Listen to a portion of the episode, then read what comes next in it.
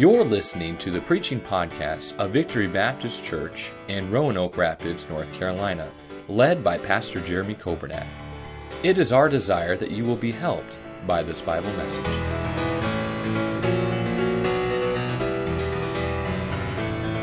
Jeremiah 31 in your Bibles, and we're going to finish up this chapter. Lord willing, I've not had any chapters in Jeremiah that have taken me this long, but it is, it's a long chapter, you know, 40 verses. That's a lot of verses. But let's pick up, if you'll notice with me, verse number 21, and we'll continue from last week.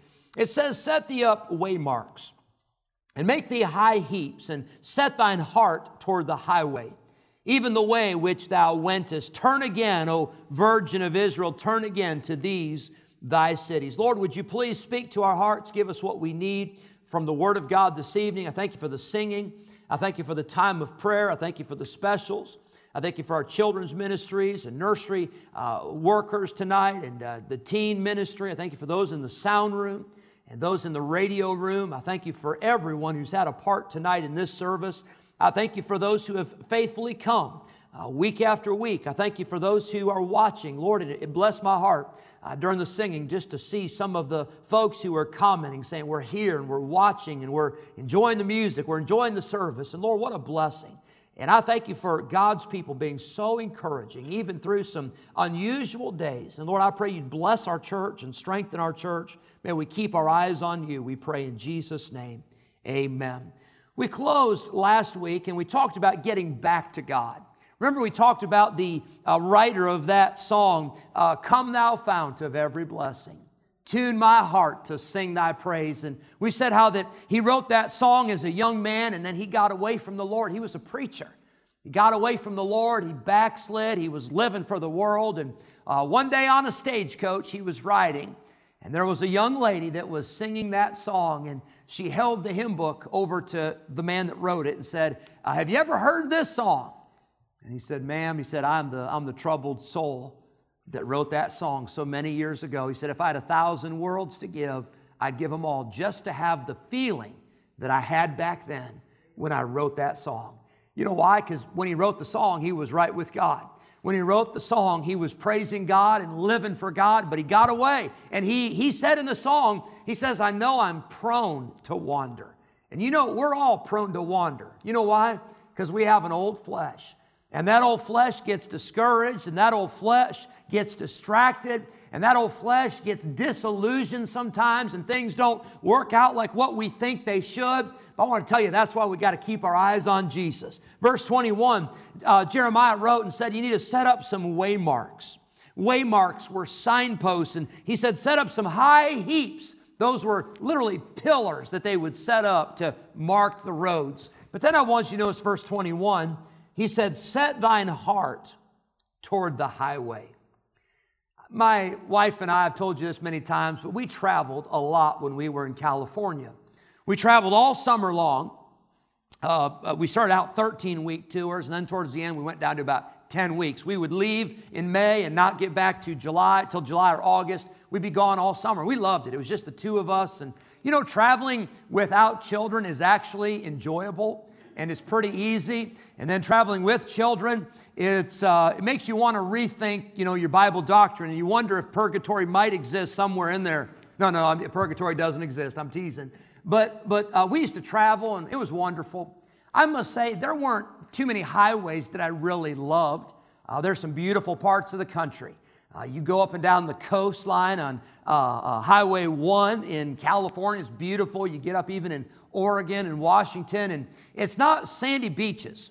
It's, it's rocky cliffs with huge waves coming in, and, and it's so cold up there. That water's so cold that the only people in the water have wetsuits, I promise you. It is freezing cold. And uh, you get to see that, and you drive across, and you see the mountains, and you drive through the, the northern route, and you see the Badlands in South Dakota. It's just beautiful, uh, the Black Hills and all that. And then, of course, you get down in the south and just see the beauty, and you see the, uh, the ocean, and you see the Smoky Mountains. There's just so much that's beautiful.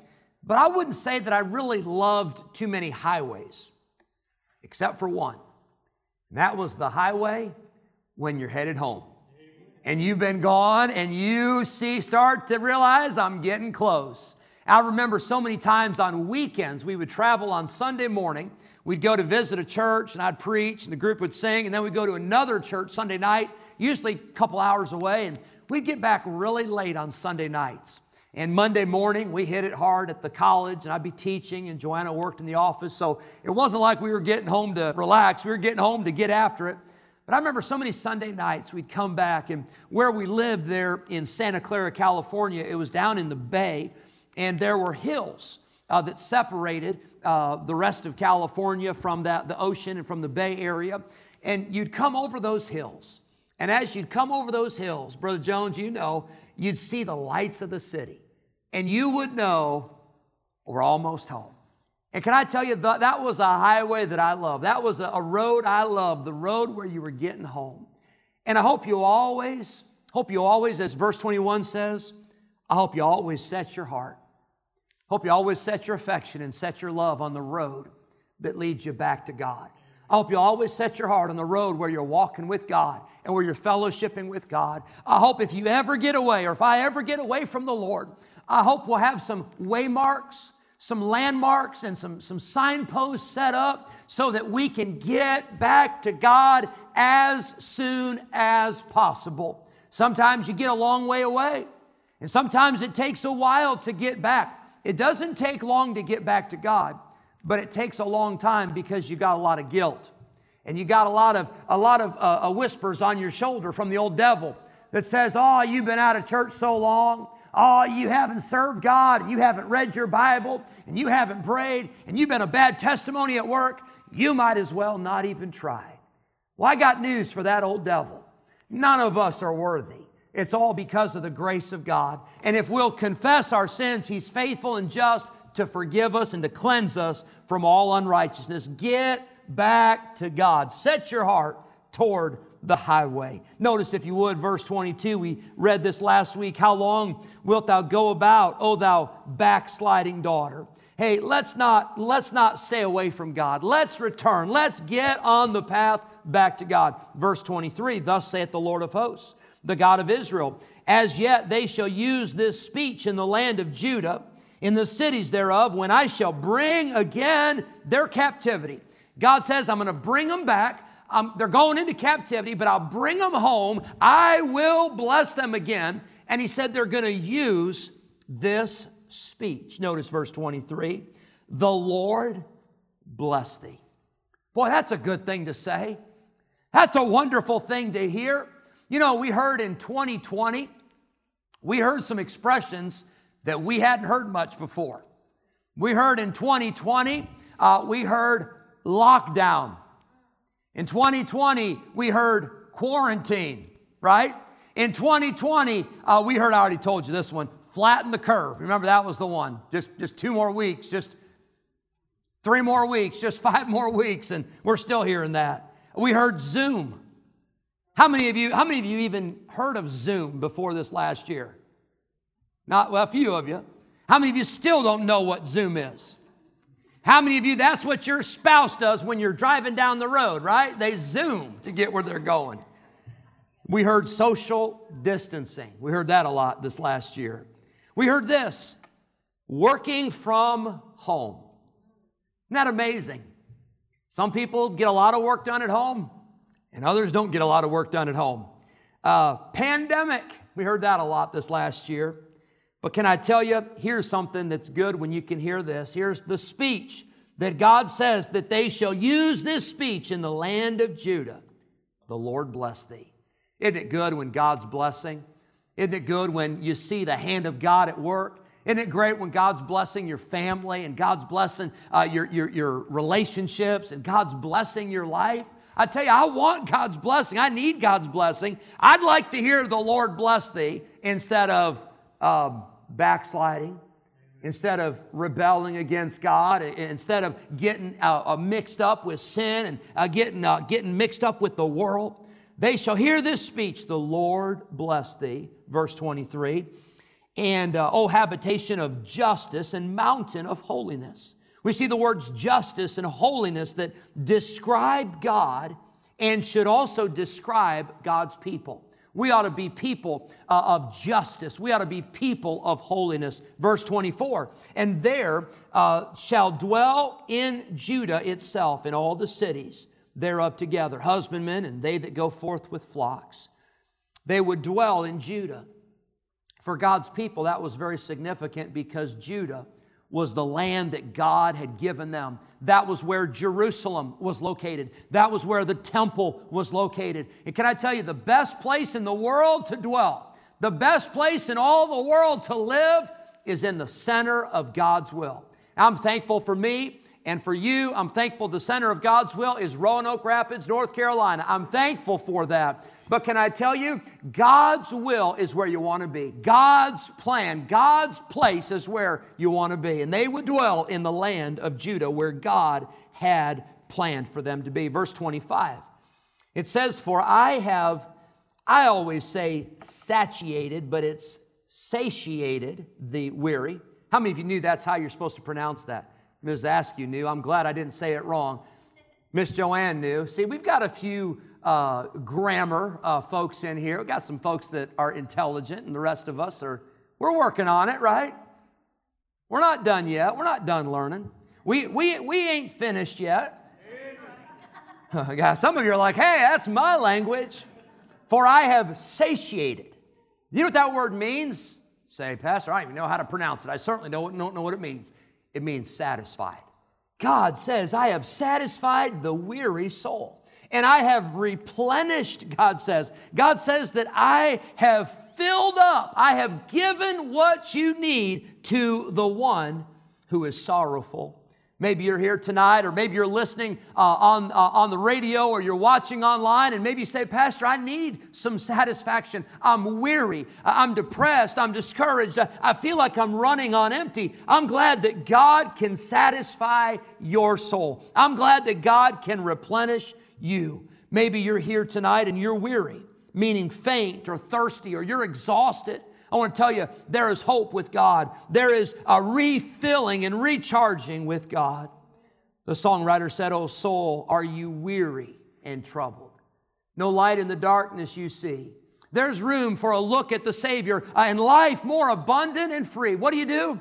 Turn your eyes upon Jesus. Look full in his wonderful face the things of earth will grow strangely dim in the light of his glory and grace. Verse 26, Jeremiah says, Upon this I awaked and beheld, and my sleep was sweet unto me.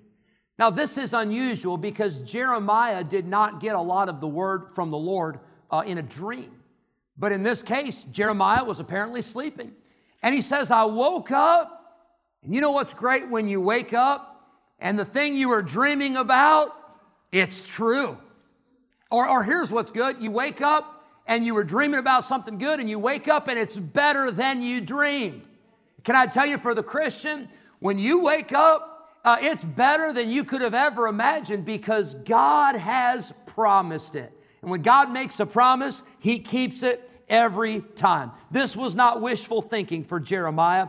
This was a message and a promise from God that He would satisfy, He would replenish, and He would return them from captivity. Jeremiah said, My sleep was sweet unto me. Can I tell you, that ought to be the testimony of the Christian. Uh, it's, just, it's just sweet just to get to serve God. It's just sweet just to get to trust His word and just to count upon His promise and just to rely upon God. Jeremiah said, My sleep was sweet. God can satisfy, God can fill you. But the question is, will you let Him? Uh, will you allow God to satisfy you like He can? Verse 27 Behold, the days come, saith the Lord, that I will sow, or literally, I will plant the house of Israel and the house of Judah with the seed of man and with the seed of beast. And it shall come to pass that, like as I have watched over them to pluck up and to break down and to throw down and to destroy and to afflict, so will I watch over them to build and to plant, saith the Lord. Here's what I want to say about verse 27. God promised that He was sowing, He was planting some things in their lives. Now, I am not good at, at planting, I'm not good at making grass even grow. I'm not even good at that. I, have tried that a few years, and I had it. I mean, I even YouTubed it. I mean, I real, Googled it and everything, and it still didn't grow. And then I've had a few years where it starts to grow, and I'm thinking, this is the year. And then, you know, the first time it doesn't, you know, rain for two days, it's dead, you know. Uh, but some of you, you're good with planting and, and gardens and crops and trees and flowers and all those things. I'm not good at that. But can I tell you who's really good at that? God is. And God's not just good at planting flowers and planting trees and planting crops, but God is good at planting things in your life and my life that we need. If you will let God do the planting, if you will let God do the building, as it says in verse number 28, He says, I'll watch over you and I will build and I will plant, saith the Lord. I'm glad that God is able to do what He said He would do. God promised that He will take care of you. Uh, let God build, uh, let God have the hammer. Let God have the saw. Let God have the screwdriver. Uh, let God have the shovel. Let God have the hoe. Let God have the tools. Let God work in your life. I promise you, He'll do a better job than you or I will ever do with our lives. Let God build your life. Verse number 29. In those days, they shall say no more, The fathers have eaten a sour grape and the children's teeth are set on edge. Now, this is an interesting verse, and it appears, and from the book of Ezekiel and also from the book of Jeremiah, it appears that this had become a just a common saying among God's people. But here's the problem. If anything bad happened to them, they would say, Yeah, you know how our dad, you know how our fathers were, you know how grandpa was. Because, do you remember in the book of Exodus where the Bible says that there would be judgment upon the children and the children's children? And I think it's up down to three generations. That's what it says in Exodus 20. And so here's what God's people were doing they were excusing their own sin and they were blaming everything on their parents. They were blaming everything on the generation before. Does that sound familiar today? Nobody's responsible for anything anymore. It's amazing. Well, if you only knew my upbringing, if you only knew my parents, oh, here, here you go, I've heard this one. My parents were so strict. That's why, that's why I'm the way I am, because my parents were so strict. And then I've heard the flip side. My parents didn't even care about me. My parents didn't even know I was in the house. They didn't know I existed. And what I want to say is, you can't have it both ways, okay? It's like one is one is saying, "Oh, my parents were this, and my parents were that." And I'm sorry if you had a rough upbringing. I'm not trying to excuse it. I'm not trying to condone it. Although I am looking around and I'm enjoying this because we've got some in this room that your parents are in the room and your children are in the room. And so that's actually pretty awesome. You know what I mean? Because what I want to say is, well, you know, I mean, Gina, you know, knowing your dad, yeah, it probably is his fault, you know. And uh, David, you know, knowing knowing your mom, you, you know what you know what I mean. And Chelsea, you, you know what, you know what I'm saying. I'm teasing. But here's what here's what happened. It was all an excuse. It's not our fault. We didn't do anything wrong. It's not really because of us. It's somebody else's fault. And Jeremiah sets him straight here. He says, verse number 30. He says, But everyone shall die for his own iniquity. Every man that eateth the sour grape, his teeth shall be set on edge. I mean, how silly is that to say, you know, um, our fathers ate the sour grapes and our teeth are kind of tingling?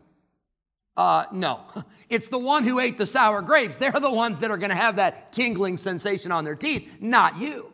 And can I tell you, as Christians, let's just get back to the point where we realize we are responsible for our actions. I'm not saying that if somebody did something wrong to you, I'm not saying that they're not responsible for what they did, but you can't live your whole life blaming everybody else. Well, I never got a chance, and, and I, when I was when I was seven year old, seven years old, my little league coach he raised his voice at me. I'm so sorry, but can I tell you, you're 49 years old today. I mean, can we get over that? Can we move on and say, I am responsible for me? Individual responsibility. Verses 31 and 32, God said that he would make a covenant with Israel and Judah. They broke the first covenant, but God said, I will make a new covenant with them.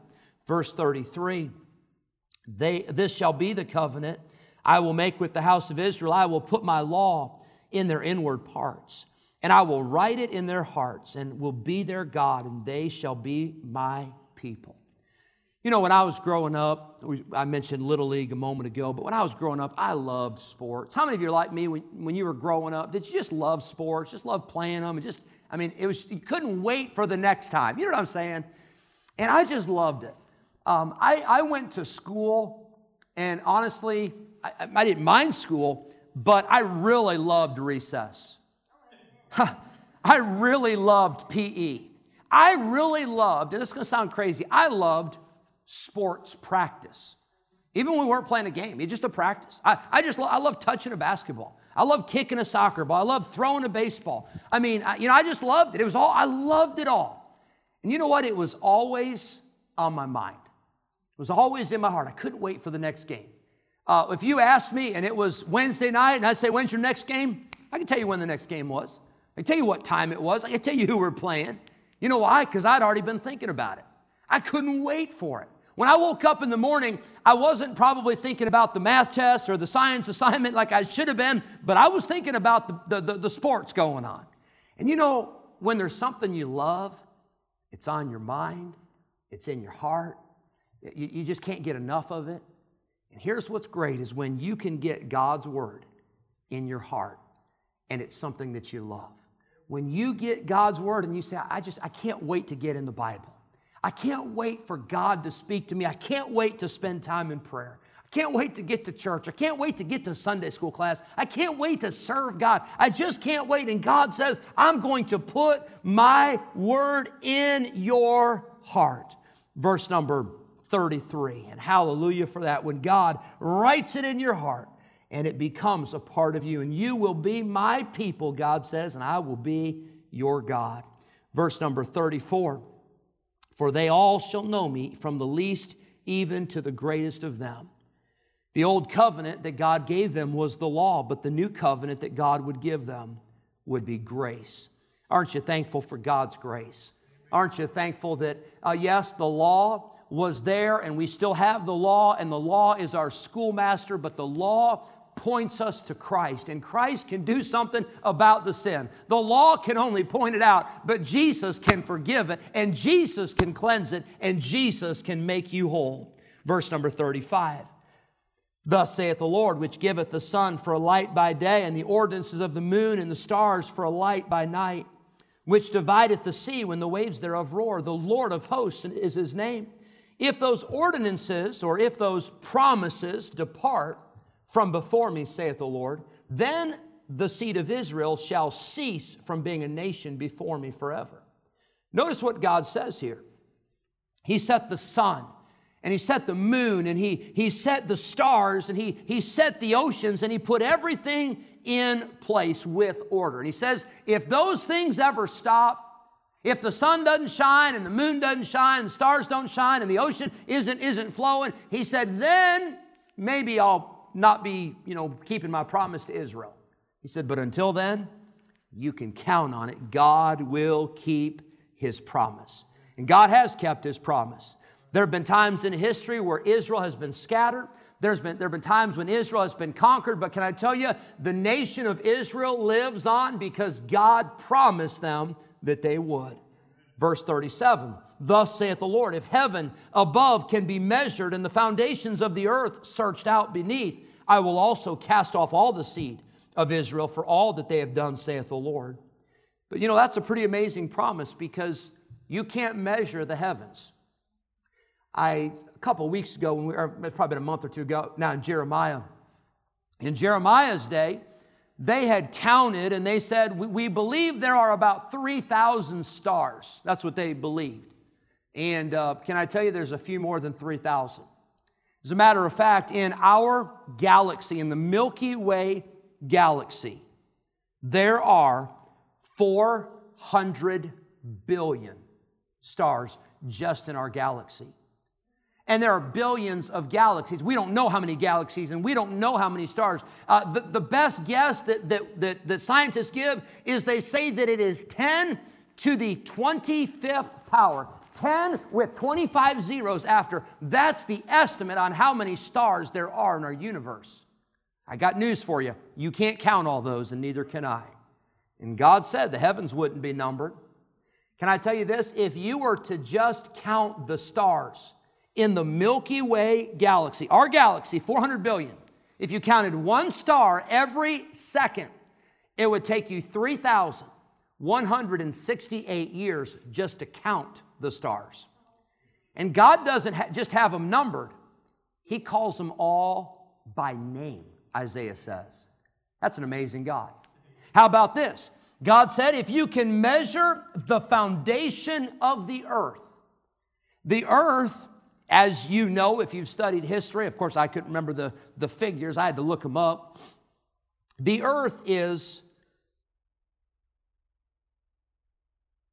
4,000 miles to the center of the earth from where we're standing right now. 4,000 miles to the center. You know how far we've drilled? You know the deepest we've drilled? About seven and a half miles. And it's 4,000 miles to the center. Let me see here. If the foundations of the earth are searched out beneath, I will cast off all the seed of Israel. I think Israel's doing okay. I think Israel's going to be just fine. We've not even we've not even scratched the surface of the earth. We've not even begun to count the stars in the, in the sky. God said that He would keep His promise. Verses 38 to 40, God promised that Jerusalem would be rebuilt one day and that that city would never be destroyed. Now, Jerusalem has been destroyed throughout history, but there's coming a day where that city will be established. And there's coming a day where Jesus Christ will rule and he will reign from Jerusalem. And I got news for you. As long as Jesus is on the throne, the city of Jerusalem is going to be A OK. I, I can't tell you what's going to happen in Washington, D.C. I can't tell you what's going to happen uh, in Moscow. I can't tell you what's going to happen in the, the nations of the world and their capitals and, and, and, and the kings and all that. But I'll tell you this God is in control and he will rule and he will reign. And God said, verse number uh, 38, that the days come, saith the Lord, that the city shall be built to the Lord from the tower of Hananeel unto the gate of the corner. The measuring line shall go forth over against it upon the hill, Gareb, and shall compass about to Goath. Verse number 40, uh, all through the valley and the ashes and the fields and the brook, under the corner of the horse gate toward the east shall be holy unto the Lord. It shall not be plucked up nor thrown down anymore forever. We talked about it on Sunday. The city of Jerusalem uh, will not be destroyed once that Jesus rebuilds it.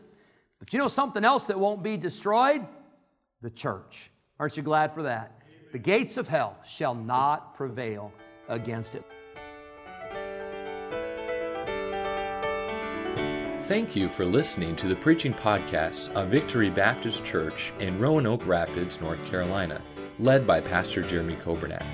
For more information about our ministry, please visit our website at vbcrr.org. May God bless you as you serve Him this week.